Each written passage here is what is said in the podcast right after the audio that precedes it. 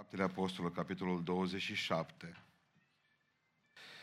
Versetul 21 este vorba despre o călătorie pe care Sfântul Apostol Pavel a avut-o cu o corabie să-l ducă la Roma și corabia aceea a întâmpinat niște probleme. Haideți să citim de la versetul 21 al capitolului 27. Oamenii nu mâncaseră de multă vreme. Atunci Pavel s-a sculat în mijlocul lor și a zis, oamenilor, trebuia să mă ascultați, să nu fi pornit cu corabia din Creta, ca să fi scăpat de această primejde și de această pagubă. Acum vă sfătuiesc să fiți cu voie bună, pentru că niciunul din voi nu va pieri și nu va fi o altă pierdere decât a corăbiei. Un înger al Dumnezeului a căruia sunt eu și căruia slujesc, mi s-a arătat azi noapte și mi-a zis, nu te teme, Pavele, că tu trebuie să stai înaintea cezarului și iată că Dumnezeu ți-a dăruit pe toți cei ce merg cu corabia împreună cu tine. De aceea, oamenilor, liniștiți-vă că am încredere în Dumnezeu că se va întâmpla așa cum mi s-a spus. Dar trebuie să dăm peste un ostrov. Amin. Ședeți.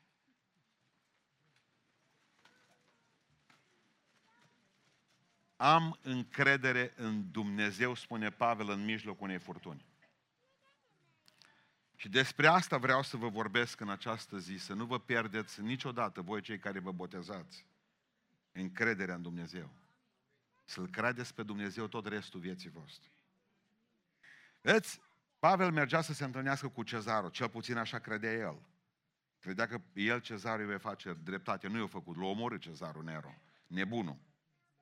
Și noi facem o călătorie și voi ați început călătoria aceasta astăzi. Și mergem cu toții pe drum ca să ne întâlnim cu Marele Cezar. Că vor trebui să stăm într-o zi înaintea lui, că vrem, că nu vrem. Că orice genunche, spune Biblia, că se va pleca într-o zi înaintea Marelui Cezar. Călătoria aceasta pe care o facem e călătorie și cu soare, și cu vreme bună, și cu tot felul de frământări și probleme pe care le avem. Nu e o călătorie ușoară, să știți. Dumnezeu nu vă, uh, nu vă promis o călătorie ușoară. Nici vorbă. Dumnezeu nu ne-a promis o călătorie în afara furtunii, dar ne-a promis asistența Lui în furtună, asta să știți. Eu îl cred pe Dumnezeu și nu aveți decât să-L credeți pe Dumnezeu, pentru că dacă vă veți pierde încrederea în Dumnezeu și în promisiunile Lui, dumneavoastră veți avea de suferit îngrozitor. Îl cred pe Dumnezeu, a spus celor din corabie, le-a spus că vor avea probleme, dar le-a spus, vă scapă Dumnezeu pe toți. Că am încredere că ceea ce mi-a spus mie Dumnezeu azi noapte, e adevărat. Eu cred tot ce scrie în Sfânta Scriptură și îl cred pe Dumnezeu. Și primul lucru pe care vreau să vi-l spun în această seară, eu cred în Dumnezeu indiferent de vreme. Primul lucru pe care îl văd de aici, îl cred pe Dumnezeu indiferent de vreme. Spune cuvântul Dumnezeu că n-au pornit ăștia pe vremea rea în călătorie. Spune că atunci când au plecat, era soare. Cred pe Dumnezeu că atunci când îmi dă soare, înseamnă că mă iubește. Asta nu înseamnă că mă iubește mai puțin când se întunecă soarele. Dar îl cred pe Dumnezeu și îi mulțumesc pentru fiecare zi cu soare.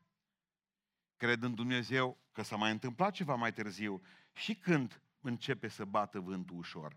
Că așa spune în versetul 13, începuse să sufle un vânt ușor. Știți când începe să sufle vântul ușor peste noi așa, de la vremea bună? În momentul în care simți că ceva nu e în regulă cu copilul tău, e prea târziu să mai spui un lucru bun despre el și e prea devreme să spui un lucru bun. Simți că ceva nu e în regulă, că ceva ți ascunde.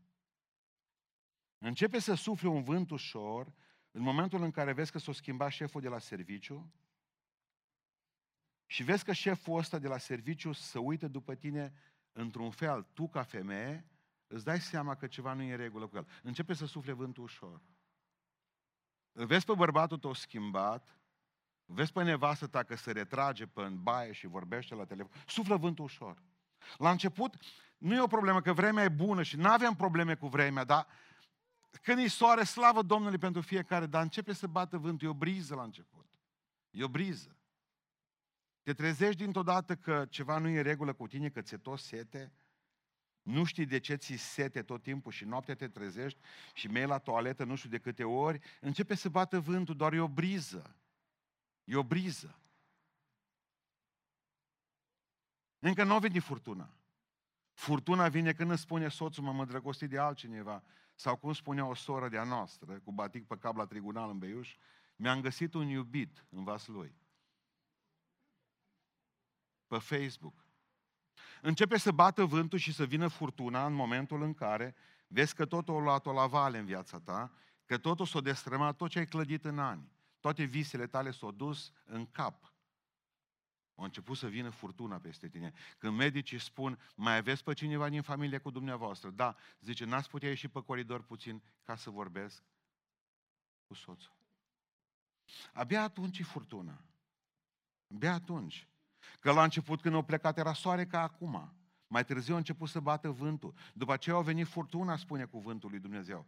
Mă veți întreba, suntem ca și uh, planetă în furtună? Nici vorbă. Nu, nu, nu, nu, stați puțin. COVID-ul, nu mă bate vânt acum. E numai briza.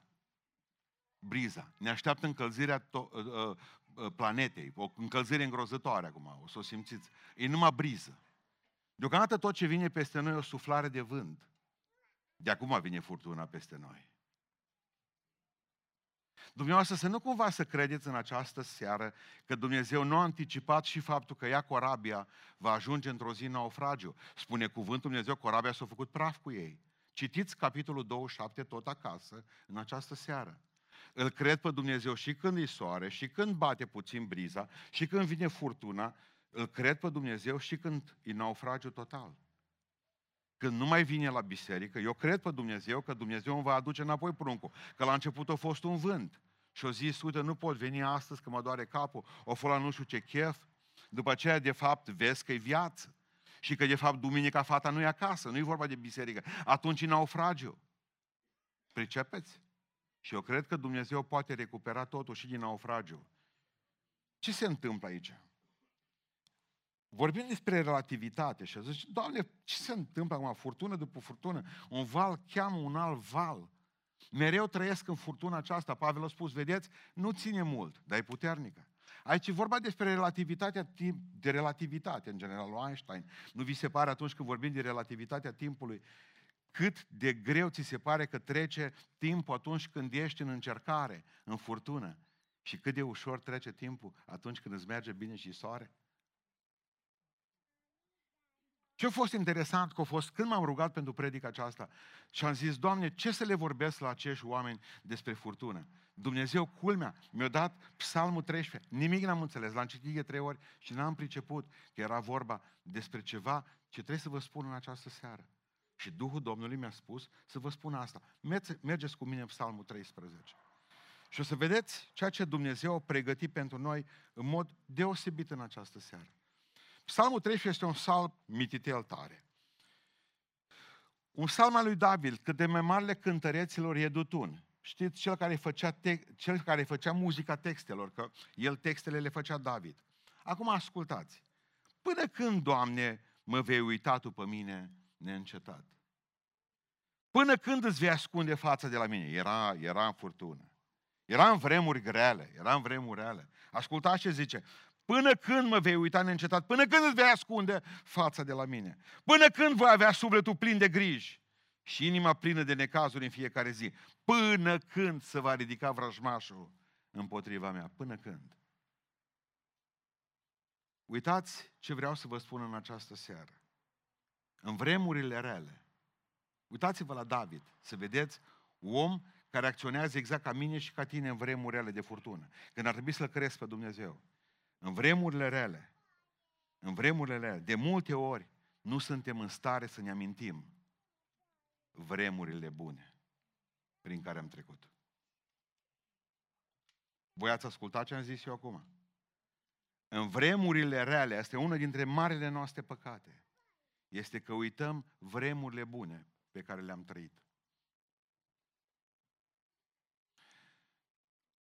Știți care, ce căsătorii țin? Și ce căsătorii merg, în, merg puternic în față.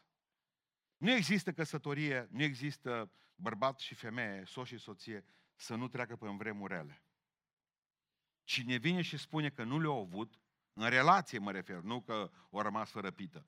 Nu, nu, în relație. Cine vine și spune că nu le-au avut, mincinos. Nu mi-e dăncină. Toți am trecut prin vremurile rele. Dar cheia unei familii stabile este atunci când trece prin vremuri rele, familia respectivă își aduce minte de vremurile bune.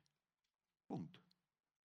Și te gândești, bă, eu cu nevasta asta, eu cu soțul ăsta, cu berbecul ăsta, mă, am făcut și prunci, și casa, și ne-am bucurat împreună de două, trei ori. Da, acum trecem pe necazuri.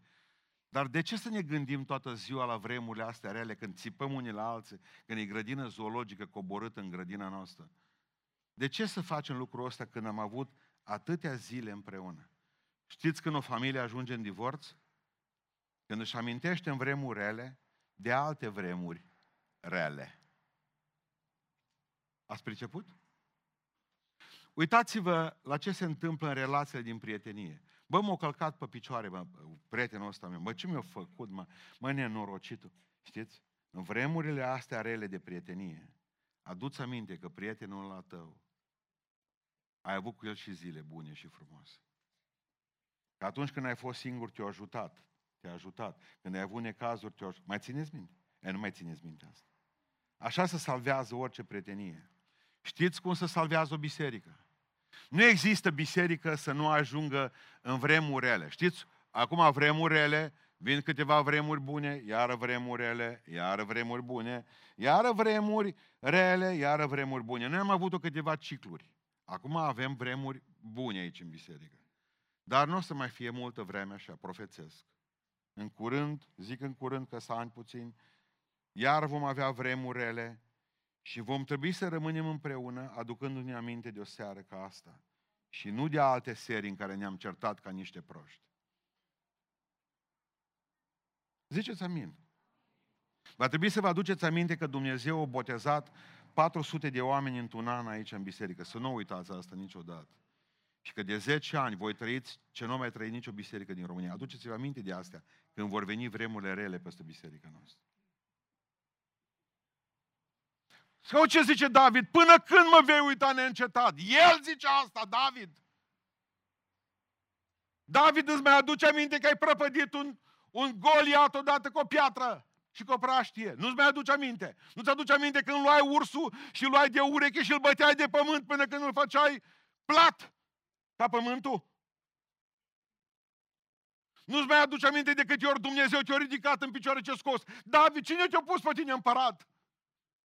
Nu-ți aduce aminte de zilele acelea? Până când, Doamne, mă vei uita neîncetat? Până când îți vei ascunde fața de mine? Cel mai nenorocit om din Beiuș și din Oradea? Hei, în vremurile rele ai tendința ca să nu-ți mai aduci aminte de vremurile bune.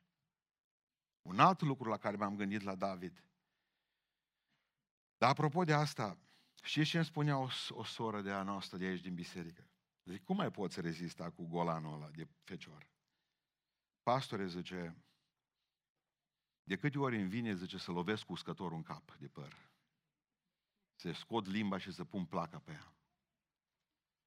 Când îmi văd ce îmi face, de atâtea ori, zice, Dumnezeu mi-aduce aminte ce copil frumos a fost când l-am scos cu cezariană. Și cum l-am sărutat până nu eram încă cu sută. Și mi-aduc aminte cum l-am crescut și cum alergam prin curte și cum i-am cumpărat prima pereche de tene și cum îmi spunea în fiecare seară că mă iubește și cum se ducea el și se îngrija de mine când veneam la biserică să-mi pună Biblia să nu uit. De vremurile alea mi-aduc aminte de el. Și de aceea am răbdare cu el și cred că Dumnezeu va duce la bun sfârșit ce a început cu el. Pentru că întotdeauna când îl văd băut și drogat, îmi aduc aminte de el când eram brațele mele și era atât de frumos. Întotdeauna în vremurele mi-am adus aminte de vremurile bune cu el și îl iubesc. Al doilea lucru care mi se pare ciudat la David aici și nedrept, că astea sunt furtuni care vin, este că în vremurile rele vedem oamenii care sunt de partea noastră ca fiind împotriva noastră. Până când îți vei mai ascunde tu, zice, vă rog să mă iertați, continuu, am probleme cu asta, atât am lipsit de mult că nu mă mai cunoaște. Serios? Zice, cine ești tu? Nu mai stă nici pe ureche, nu mai e deprinsă cu urechea.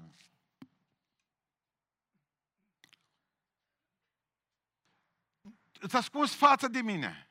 El nu mai vede pe Dumnezeu ca pe un aliat, el îl vede pe Dumnezeu ca pe un dușman. Problema nu e numai cu Dumnezeu, problema că atunci când ajungi în necaș și în furtună, în momentul respectiv, nu mai vezi pe niciunul prieten, pe toți îi vezi dușmani.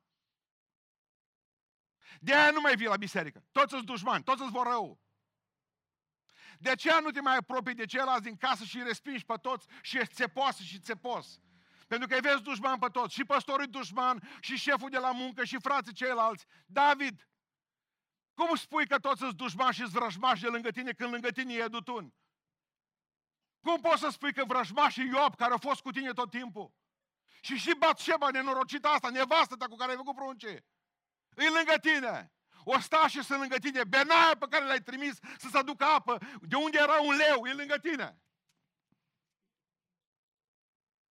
Nu-i dureros că îi vezi pe toți dușmani din casa ta și frații tăi din biserică. Nu-i dureros că nu mai avem încredere în nimeni aici. Știți de ce? Suntem în vremuri rele și ni se pare că toți sunt dușmanii noștri. Și toți ne vor rău. Și nu te mai alegi de nimeni și nu te mai lipești de nimeni, pentru că lăsați-mă în pace, mă, toți sunt strădători. Nimeni nu mă mai iubește în casa asta, nimeni nu mă ajută, nici nu știu de ce am făcut atâția prunci, mă. Mor tot singură și tot singur mor. Ce vrei să fac cu ei?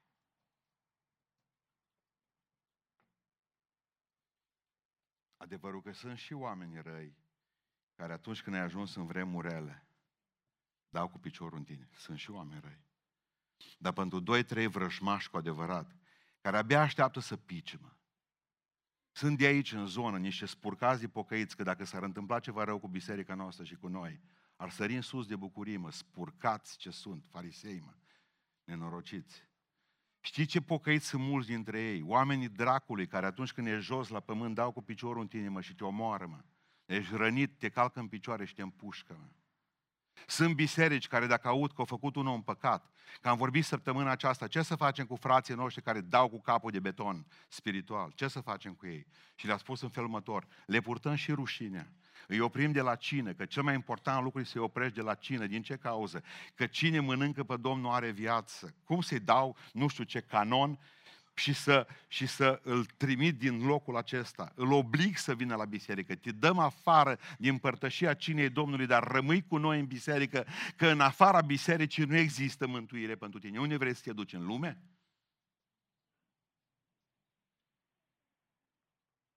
Pricepe ce am zis? Cei din biserică, înțelegeți? Ce facem cu ei? Dacă ai avut un copil acasă, îl omori acum că a făcut nu știu ce prostie? Nu încerci ca să, să se facă bine, să te rogi la Dumnezeu și să se ridice iară, să te poți bucura de el? Da sau nu? Din păcate ne omorâm singuri. Singuri ne omorâm uh, oamenii de lângă noi. Deci numai răniți și împușcăm. Într-adevăr că în vremuri alea, abia așteaptă alții să ai vremuri alea. Spusa mea ce a făcut. Știam eu că n-ajunge el departe. Să putea. Era mândru. Era mândru. Era mândră. Credeam că dacă se botează, gata. Eh, știu, doamne, că nu ține mult. Și sunt... Nu mai găsesc, nu, nu mai caut epitete și comparații. Dar mă bucur că David își revine. Și închei cu David în seara asta. Duceți-vă la sfârșitul versetului, sfârșitul psalmului. Până la urmă zice, Doamne, ai de milă de mine, dă lumină ochilor mei, zice, să n-ador somnul morții. Și zice mai departe, dă, ca să nu zică vrăjmașul meu l-am biruit și să nu se bucure potrivnicii mei când mă clatin. Și acum din toată îl văd că iasă la lumină. Zice, eu am încredere în bunătatea ta. Sunt cu inima veselă din pricina mântuirii tale. Când Domnului, că mi-a făcut bine. Mă întrebau studenții ieri, domn profesor, ce facem cu psalmul? Că le-am spus, psalmul 13. Care sunt remediile, zic, pentru a ieși din necaz? Știți la ce concluzie am ajuns? Cântăm! Nu mai suportă diavolul când vede că unul care e cu corabia sfărâmată, distrus tot, care vine din necaz, din furtună, să apucă și cântă. Aleluia. Aleluia. Ziceți amin. Aleluia. Mă tot gândeam, mă, de ce nu, că, că se, se întâmplă, de ce nu cântă oamenii ăștia uh, din toată inima? Mulți dintre ei nu au ideea că, că se iertați. Știi? Ei nu cred că în furtună Domnul cu ei. Până când îți vei ascunde? Era vreo cântare aici? Nici vorbă. Până când te vei întoarce cu fața de la mine? Până când mă uiți neîncetat? E vreo cântare aici? Nici vorbă. Când l-a luminat Duhul Sfânt ce-a zis? Când Domnului că mi-a făcut mult bine. De aici încolo îl iubesc pe Domnul meu. Când Domnul te luminează, cânți. Când ești butuc, vă zice, bă, frate, nu când că n-am voce. Măi, hai că-ți povestesc ceva. Tu ești o privighetoare răgușită. Când taci tu, să aud broaștele, bine? Așa că privighetoarea, tu nu trebuie să cânți răgușit-o pentru că, ai un, pentru că trebuie, ci pentru că ai un cântec, mă. Că tu trebuie să-L înalți pe Dumnezeu tău, da? Aleluia. Aleluia. Deci, să vă încredeți în Domnul, indiferent de vreme. Că-i soare, că-i briză, că-i furtună, că-i naufragiu. Rămâneți lângă Domnul lipit. Ziceți amin. Mă încred în Domnul și îl încred, mă încred în El, în Dumnezeu, indiferent de răni. În al doilea rând. Ziceți amin. Și ce s-a întâmplat cu Pavel când a ajuns în naufragiu? Corabia, buf, jop, top! Au ajuns acolo toți uși înghețați. Primul lucru care trebuie să-l facă, focul. O să-ți las că-l fac eu, că doar nu era pașă, că era mare predicator. Da, fac focul, stați mai liniștită ce ce, dârdeau toți. Și când o băga mâna ca să scoată niște vreasco, ce s-a întâmplat cu el? L-a mușcat-o năpârcă. Mă încred în Domnul. Dar prima dată dracu să știți că nu te mușcă. Nu, nu, nu. Dracu prima dată te înspăimântă numai. Numai să face că te mușcă. Păi el știe că cei mai mulți pocăiți n-apucă să fie mușcați de el, că mor când el rage ca un leu. Uaa, Țineți minte ce zice Petru. Ca un leu care răcnește, vine diavolul la voi. Nu zice ca un leu care vă mușcă. Păi eu cunosc o grămadă de pocăiți care au fugit pe pantă în jos, numai că nu au făcut dracu. Oh, Dracul de cele mai multe ori n-apucă să vă muște. Că muriți la răgnet. Mă încred în Dumnezeu și când m-o spăimânta diavolul. Și va veni la voi și vă va înspăimânta. Știți cum va face? Uite, nu poți ține tu pocăință. O să vezi. Asta e răgnet. Nu-i mușcătură? Nu, nu, nu. El de obicei vine, nu va ieși nimic din mâine. Nu o să poți să crești nici cu și familia ta. E de la bun început terminat. Și mai cât și tai cât au fost niște oameni care au dat uh, kicks cu asta. Nu, nu, nu, nu poți. Nu poți. Tu nu vei fi un om pocăit puternic, nu vei fi un slujitor, nu vei putea sluji pe Domnul, că tu nu vezi că n-ai niciun talent, n-ai niciun talent, ești zero, nimic. Asta, asta numai răgnete. Se, să vezi ce se va întâmpla de mâine, vom rămâne, vom avea probleme, vom fi, uh, nu vom avea servici, cu ne vom duce la școală. Astăzi numai răgnete. Am auzit că ne vaccinează copiii, că nu ne vaccinează, că nu ne mai lasă să mergem la serviciu, că nu ne mai lasă să facem nu știu ce, că în curând nu ne mai lasă să venim în biserică, dacă nu suntem vaccinați. Astăzi mai răgnete. Deocamdată nu mă strigă, încă nu suntem mușcați. Dar eu cred pe Dumnezeu și când mă mușcă diavolul. Amin. Eu cunosc oameni mușcați aici în biserică. Asta le-am spus, veniți la biserică așa mușcați cum sunteți și rupți și sfâșiați de diavolul și ne rugăm să iasă dracul din voi. Ne rugăm pentru eliberarea voastră, ne rugăm pentru uh, uh, deplina voastră vindecare spirituală. Pentru că mulți sunt mușcați, ce pastore am făcut-o, am comis-o. Ăștia nu mai avem probleme cu ei deja, cu răgnit satana la ei și un fricoșat. Ăștia deja au greșit. De multe ori mușcă cu adevărat. Acum când am fost uh, acolo în Italia, la Marea Tireniană, nu sunt numai niște arici de mare, n-ai treabă cu ei. Dacă faci baie încălțat, nu e nimic. Dar dincolo, la Napoli, acolo sunt niște meduze. Meduzele alea sunt niște, niște chestii foarte urâte, așa, nu știu. Și câteodată au poftă să mănânce niște melci. Vă povestesc cu melci e. Melci se ascund în cochilie și meduza ce zice? Las că e ieșit afară. Și înghite meduza, bă, melcul, cu cochilie cu tot. Ăla, sătăniuțul ăla stă acolo ascuns în căsuța lui. Zice, unde ești? În meduză, în interior. Și ce face? Iese afară din cochilie și începe să mănânce meduza din interior. Nu mă zice meduza, așa niște arsuri am, nu știu ce am la stomac acum. La început începe cu o mică gastrită. Bă, zice, nu mi-a căzut bine, nu știu ce am mâncat aseară, cred că mel ce am mâncat, dar nu. Nu mi-are bine. Până când mai își mai dă seama puțin meduza de cum merg lucrurile, rămâne și fără stomac. După aceea mănâncă și plină mâini și rinichi și ce mai are meduza și până la urmă moare. Bă, fraților, ce mâncați voi, mă, de muriți? Cum reușiți performanța că pe Instagram reușiți să muriți, mă? Pe Facebook și la televizor. Ce mâncați? Ce muzică mâncați de muriți? Ce povești mâncați de muriți? Hei, în primul rând vă întreb ce mâncați, în al doilea rând vă întreb ce vă mănâncă. Că sunt două lucruri diferite, că s-ar putea ca ce mănânci să te mănânce într-o zi. Pentru că în momentul în care bagi în tine ce nu trebuie, mori. Am dreptate. Aveți grijă ce mâncați. Că s-ar putea ca ce mâncați să vă mănânce într-o zi. De ce Dumnezeu are tot mai mult probleme cu noi și noi nu mai reușim performanța ca să fim acei oameni al lui Dumnezeu care să ne împotrivim diavolului stând tare în credință. Și de ce? Pentru că semănăm tot mai mult cu lumea. Și atunci Dumnezeu nu mai poate avea scut pentru noi, pentru că noi ne-am identificat cu ei. Știți de ce mușcă diavolul? De obicei, diavolul pe vremuri nu mușca creștinii, nu mai răgnea la ei, dar acum și mușcă. De ce? Creștinii seamănă cu lumea. Creștinii seamănă cu lumea și diavolul mușcă ce a lui 100%. Și atunci, dacă tu nu ești al lui Dumnezeu, te mușcă și pe tine. Știți povestea acelui om care vopsea totul în galben? Îi plăcea culoarea, bărbat, auzi, bărbat să-i placă totul galben, dar nu mai comentăm, dar în sfârșit. El vopsea totul în galben. El și-a vopsit camera în galben, și-a vopsit mobila în galben, avea și așternuturile în galben, totul, totul, totul. Veioza și-a vopsit-o în galben, totul, tot, și telefonul mobil în galben. Totul era galben. Și într-o zi a făcut ticter. Asta e din aia care mirosă. Și a făcut ticter. Nu, no, nevastă s-a disperată, o chemat doctorul. O venit doctorul să băga el în cameră, o stat o jumătate de ceas, doctorul și a ieșit înapoi afară. Nevasta rapid, nu, no, ce are, ce are? Zice, nu, nu știu că nu l-am găsit.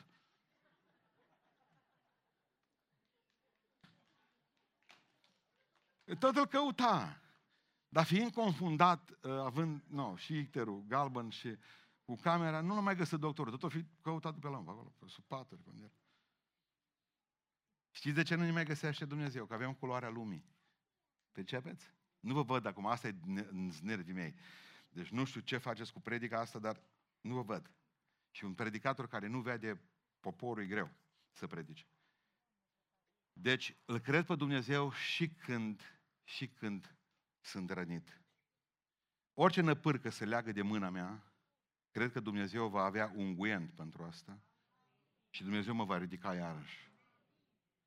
Nu-mi va fi frică de diavolul când răgnește, mă încred în el și știu că e răgnitura diavolului. Eu ragel ca un leu. Nu mi-e frică nici când mă mușcă satana și știu că mă mușca din cauza mea, dar că Domnul poate să aducă vindecare. Pavel nu a avut nicio vină că a vrut să facă focul, că întotdeauna când vrei să faci focul, dracu vine și el vrea să înghețe toată lumea asta. Când vreau să predic o predică adevărată, am necazuri întotdeauna în privința asta, că dracu nu vrea să aprindem noi niciun foc. Nu a fost biserică mai lovită și mai bajocorită ca biserica asta în toată România. Știți de ce? Pentru că a făcut ce nicio biserică din România nu a făcut. Și am fost bătuți, bătuți din o sări capacele. Dar am știut un lucru, toate au un preț. Când vrei să aprinzi un foc mare, la foc mare e năpârcă mare, să știți. Și năpârcă mușcă întotdeauna pe oamenii care vor să facă focul. Nu pe ei care vor să stea la înghețat. Vreau să vă spun că cred pe Dumnezeu și nu mă las de El și să-L credeți pe Dumnezeu și când veți fi rănite și răniți. Apropo, dumneavoastră ați auzit că te poate mușca o viperă vreodată, o năpârcă și de picior și cineva să vină la tine și să sugă din rana aceea veninul și să-l arunce jos, ați auzit de întâmplări din astea? Pot fi adevărate sau nu pot? E pericol pentru ăla care suge o travă, după voi, ce ziceți? Da sau nu? Ha? E pericol, așa -i? În urmă cu 2000 de ani, Hristos a venit la o lume de otrăviți, de mușcați de vipere. Pe toți ne-a lovit păcatul și pe toți ne-a mușcat satana. Toți am fost mușcați de vipera dracu. Și Hristos o subtă veninul nostru tuturor pe Golgota. Toți am fost mușcați de șarpe de aici, toți, absolut. Și vreau să închei în această seară. Mă încred și încred, îl cred pe Domnul din toată inima mea. Și atunci, indiferent de vreme, îl cred și mă încred în Dumnezeu, indiferent de răni, și mă încred în Dumnezeu și cred în El, indiferent de sfârșitul drumului. Amin. Știți unde, știți că capitolul 28 ăsta care urmează după asta e ultimul capitol din viața lui Pavel? Se duce la Roma și taie capul Cezar acolo. Acum, în 2 Timotei 4 cu 6 spune lui Timotei, bă Timotei, clipa plecării mele aproape. M-am luptat lupta cea bună, mi-am isprăvit alergarea, am păzit credința, de aceea și de acum mă așteaptă cu luna neprihănirii pe care mi vă dau Domnul. Mă încred în Domnul, mă încred în Domnul, indiferent unde mi se termină drumul. Mă încred în El, pentru că nu contează modul în care a început viața mea, și așa a spus Dumnezeu, contează modul în care îmi sfârșesc viața. Pavel n-a avut un început de viață bun, dar a avut un sfârșit așa de bun, a zis, știu că mă așteaptă cu luna neprihănirii. Dragilor, preiubiților, vreau să vă spun o veste frumoasă. Veți muri, toți așa care sunteți îmbrăcați în haine albe. Vreau să vă spun celor din cort, veți muri și voi. Închideți ochii și gândiți-vă cum a stat cu vata nas acum, toți. Îmbrăcați cu niște costume țepene, cu pălăriile bărbați, pălăriile pe piept. Viața să știți că e nesigură. Viața să știți că e nesigură, dar moartea 100% e sigură. Credeți-mă. Vom muri cu toți de aici. Toți vom muri. Dacă nu vom fi schimbați și nu va veni răpirea într-o secundă, vom muri cu toți. Pentru că așa, de asta ne naștem, că moartea nu vine la oameni din întâmplare. Credeți asta? Bă, zice, s-a întâmplat să moară. Nu s-a întâmplat. Moartea vine la oameni din providență, nu din întâmplare. Dumnezeu zice, hai acasă. Nu e o întâmplare. Dumnezeu poruncit, hai acasă. Hai acasă. Și tu, Vioric, hai acasă. Gheorghe, hai acasă. Mărioară, hai acasă. Păi da, numai 18 ani. Hai acasă, ce Dumnezeu acum, că noi vorbim de providența lui Dumnezeu. Nu vorbim de vârstă și nu vorbim de întâmplări în locul acesta. Iubiților, nu există niciun favorit aici între noi. Nu există niciun favorit, nici unul care să aibă pile în față. Toți ne vom confrunta cu moartea aceasta. Toți de aici. Toți. Mă gândeam cu tristețe că sunt unele biserici. M-am dus în Italia, știi, mintea mea de român. M-am dus în biserica italiană de acolo. Uh, biserică italiană frumoasă, ploane. Pocăiții de acolo sunt minoritate. Biserica catolică 99,90. Și ce zicea pastorul? Că n-are nu știu câte mii de euro să-și acopere cu biserica cu tablă. Să strângeau în toată luna cât să strânge la noi o colectă. Dar noi avem mentalitatea de români, Italia. Ăștia mor de foame în Italia, acolo în biserici. Evanghelicii vorbesc. N-au bani, nu ca la noi.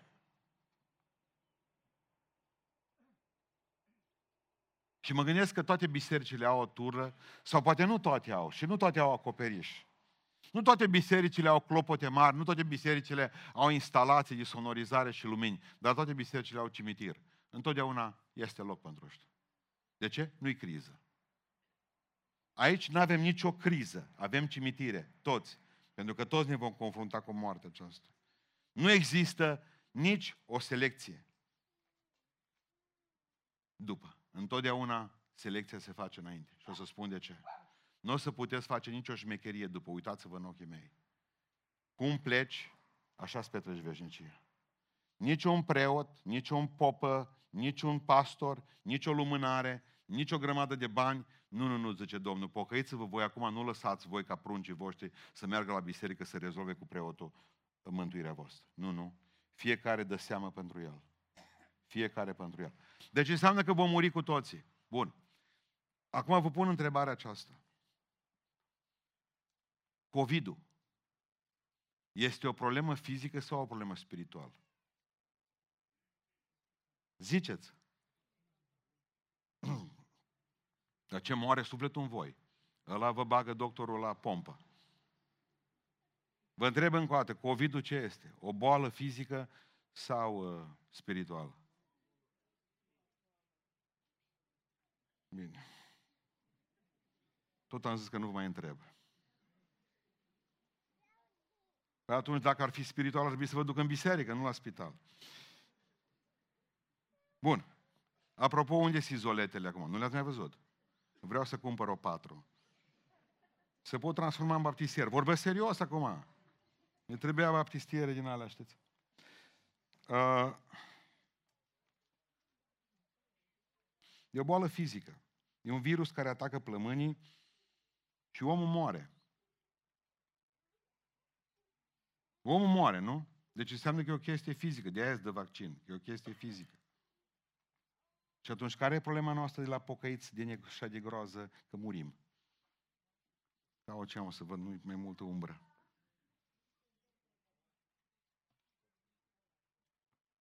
Așa e un groico. Ascultă-mă. Domnul să te binecuvinteze. Pentru că uitați-vă ce problemă avem noi, că murim. Știți ce mi spun mereu medicii care îmi dau telefon și cu care vorbesc? Pentru numele Lui Dumnezeu, mă, dar învățați-vă să moară oameni, învățați-vă la biserică să moară frumos oamenii voștri, mă. Mor urât, mă. Ce le predicați acolo? Mă întreabă mereu. Le predicați despre suflet sau despre trup că va trăi veșnic? Păi zic, sufletul trăiește veșnic, nu trupul. Deci, bă, vezi că ăștia nu știu asta. Vezi că ăștia nu știu asta. Tot ce ni s-a întâmplat în anii aceștia de 2 ani de zile este că ne frică de moarte pentru că noi nu suntem mântuiți. Credem și trăim o viață de nemântuiți și o grămadă de fraze a noștri care au murit de COVID s-au dus în iad pentru că nu au fost pocăiți. De aia ne este frică de moarte. Amin. Deci înseamnă că aici nu punem problema uh, dacă vom muri. 100% vom muri. Și Pavel spune, 100% mor. Dar mă așteaptă cu una. Problema este cum mor. Cum mor?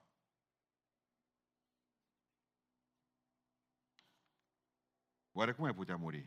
Ca Isaac? Știți cum a murit Isaac? Vă aduceți aminte cum a murit Isaac? Cu o casă dezbinată, soția lui, Rebecca, era împotriva lui, copiii lui, Iacov și cu Esau, se urau de moarte, toată casa era o nenorocire. Așa ați vrea să muriți și să vă lăsați casa. Da sau nu? N-ați vrea așa. Poate că ați vrea să muriți ca și bogatul din Luca, din capitolul 16, cu cinci frați nepocăiți uh, în drum spre iad. Bani ascunși în grădină, Lazar mort la poarta lui, așa ați vrea să muriți. Nu. Poate ca bogatul din Luca 12, care deja și-a făcut hambare mari și făcea planuri pentru cincinale. Așa ați vrea să muriți? Nu. Nebun ce ești, a spus Biblia. Dar cum ați vrea să muriți? Și ce spunea la un moment dat un mare ghicitor al Bibliei? Numele lui era Balam, în numeri 23, zice un lucru extraordinar. O, dacă aș muri eu de moartea celor neprihăniți și sfârșitul meu să fie ca a lor. Știți cum a murit Moise? Avea 120 de ani și Dumnezeu a spus, tu n-ai ce să cauți acolo în Canaan. Aceea era Iordanul, Canaanul era dincolo, Moise era aici. Dar Moise era sănătos perfect. Și numai n-avea chef să moară. Și Dumnezeu mă vezi că viu să te iau într-o călătorie, că văd că tu ești, trăiești pe mine. Bine. În capitolul 31 din Deuteronom, când aude el, Moise, că trebuie să plece, știți ce face? Ține o predică. Și ce vreau să vă predic tot poporul, Dumnezeu mi-a spus că plec în curând. Și vreau să vă spun ceva. Dumnezeu va merge cu voi peste, peste Iordan. Eu nu voi putea trece Iordanul, că Dumnezeu mi-a spus că nu o să-l trec, zice. Și ține o predică. Capitolul 31 e o predică. Dar ce Domnul va merge înaintea voastră, El însuși înaintea voastră. Să fiți cu inimă tare, să fiți împreună, zice, pentru că Iosua, care mă urmează pe mine, va fi comandantul vostru. În capitolul 31 ține o predică. În capitolul 32, lucru care pregătește din capitolul 31. Zice, vă să vă învăț o cântare grozavă. Capitolul 32, omul ăsta cântă și laudă pe Dumnezeu și spune, toate popoarele se vor teme de tine, Doamne, că Tu ești singurul Dumnezeu viu și adevărat. Și zice că Moise a învățat pe popor cântarea. În capitolul 33 știți ce face? Îi binecuvintează pe toți. Și spune tot poporul să vină în fața mea. Bă, mai am o zi. Gata, vine Dumnezeu și mă ia. Veniți toți aici. V-am ținut o predică ieri, da. Alaltă ieri, da. Ieri v-am cântat o cântare, da. Astăzi vă voi binecuvânta pe toți. Și a binecuvântat tot poporul lui Israel, zice în parte. Eu binecuvântat pe toți cu toate binecuvântările cerului și a pământului. Și apoi o să se... Doamne, vie odată, mă, că e târziu. Și zice că Domnul l-a luat la plimbare cu el, dus amândoi, și apoi Sara s-a întors numai Dumnezeu. Zice, Indii Moise, dar rămasă. Spune cuvântul lui Dumnezeu că au ajuns să se certe satana și cu arhanghelul Gabriel, Mihail, pe trupul lui Moise. Știți de ce l-a ascuns, uh, de ce l-a ascuns Dumnezeu pe Moise? de nu-l ascundea și găsea oște oasele, nu mai trecea nimeni Iordanul, făceau mănăstirii. Andrei, hai că încheiem băiatule.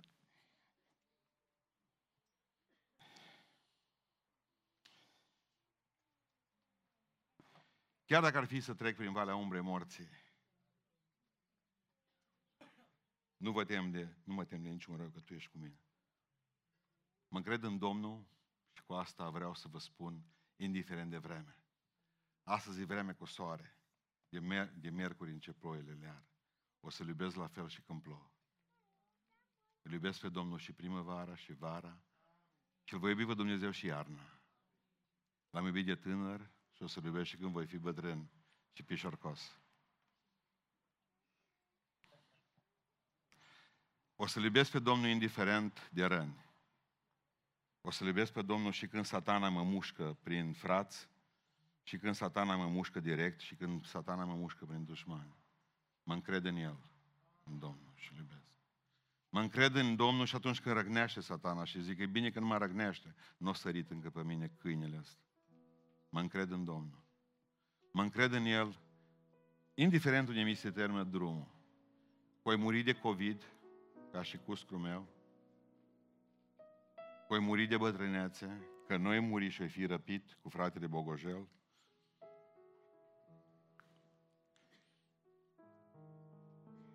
că voi muri în spital sau că voi muri acasă, că voi muri în accident de mașină noaptea,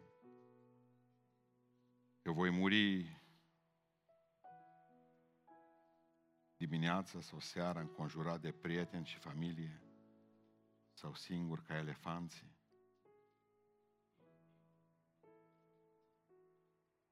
Voi rămâne lângă Domnul și mă încred în El. Scumpă este înaintea Domnului moartea celor iubiți de El. Mi-am ales loc, puteți merge să-L vedeți lângă mama și lângă tata. Mi-am făcut loc de îngropare. Mi-am comandat muzică pe atunci. Mă ca și un predicator. Vreau să vă bucurați la marea sărbătoare curând a morții mele, pe lângă are albul înger cu aripe de gheață, te rog, adânc fierbinte în clipele acelea, cu Sfântul Sânge să fii și tu de față. Marele nostru poet Vasile Voiculescu, doctorul nostru Vasile Voiculescu, un ortodox umplut de Duhul lui Dumnezeu care la 73 de ani a fost băgat în pușcărie de comuniști, cel care a luat premiul național pentru poezie, la 73 de ani era în temnițele comuniste, pentru că făcea parte din mișcarea de trezire mișcarea de trezire spirituală Rugul aprins. Cea mai mare mișcare de trezire spirituală după cea a lui Părintelui Trifa în sânul Bisericii Ortodoxe. Și spunea doctorul Vasile Voiculescu, abia aștept să plec, zicea el, pentru că de patru ore astăzi au venit îngerii după mine. Și ne-a spus, lăsați-mă până de seară.